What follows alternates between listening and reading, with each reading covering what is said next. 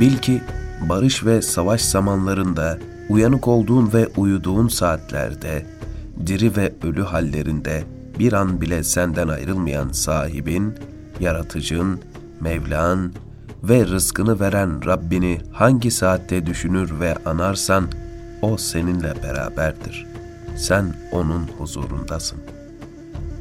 Nitekim Cenab-ı Hak, beni zikredenin yanındayım buyurmuştur.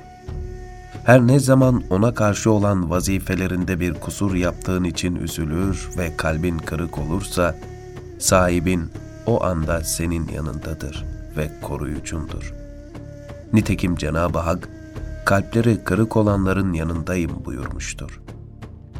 Muhakkak ki eğer sen Cenab-ı Hakk'ı marifetiyle tanıyıp bilseydin, onu kendine sahip tutar, bütün nefeslerinde ve organlarının işleyişi üzerinde düşünür, öğrenir ve inanırdın ki Cenab-ı Hak her an senin içini görüyor, iç ve dışını kaplayan ve kalbine doğan her şeyi biliyor.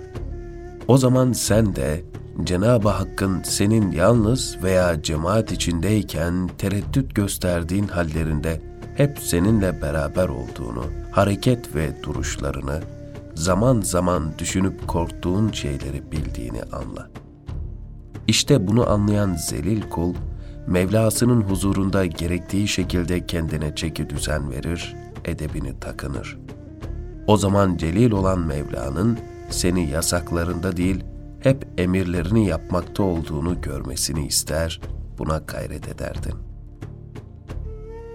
İşte sen her anında bu huzur ve ünse nail olmadınsa, o zaman gece gündüz Rabbinden gafil ve ayrı kalmayıp münacatıyla lezzetlen.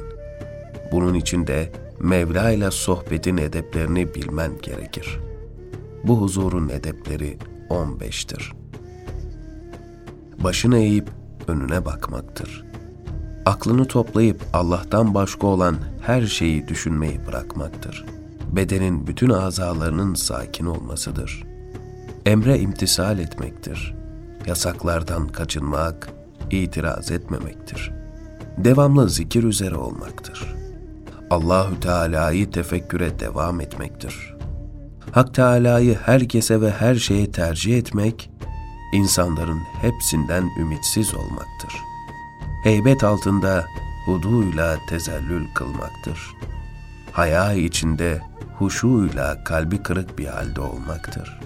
İşe güce bakmayıp hakkın tekeffülüne itimat etmektir. Allah'a teslim olma ve ondan gelen her şeye razı olmaktır.''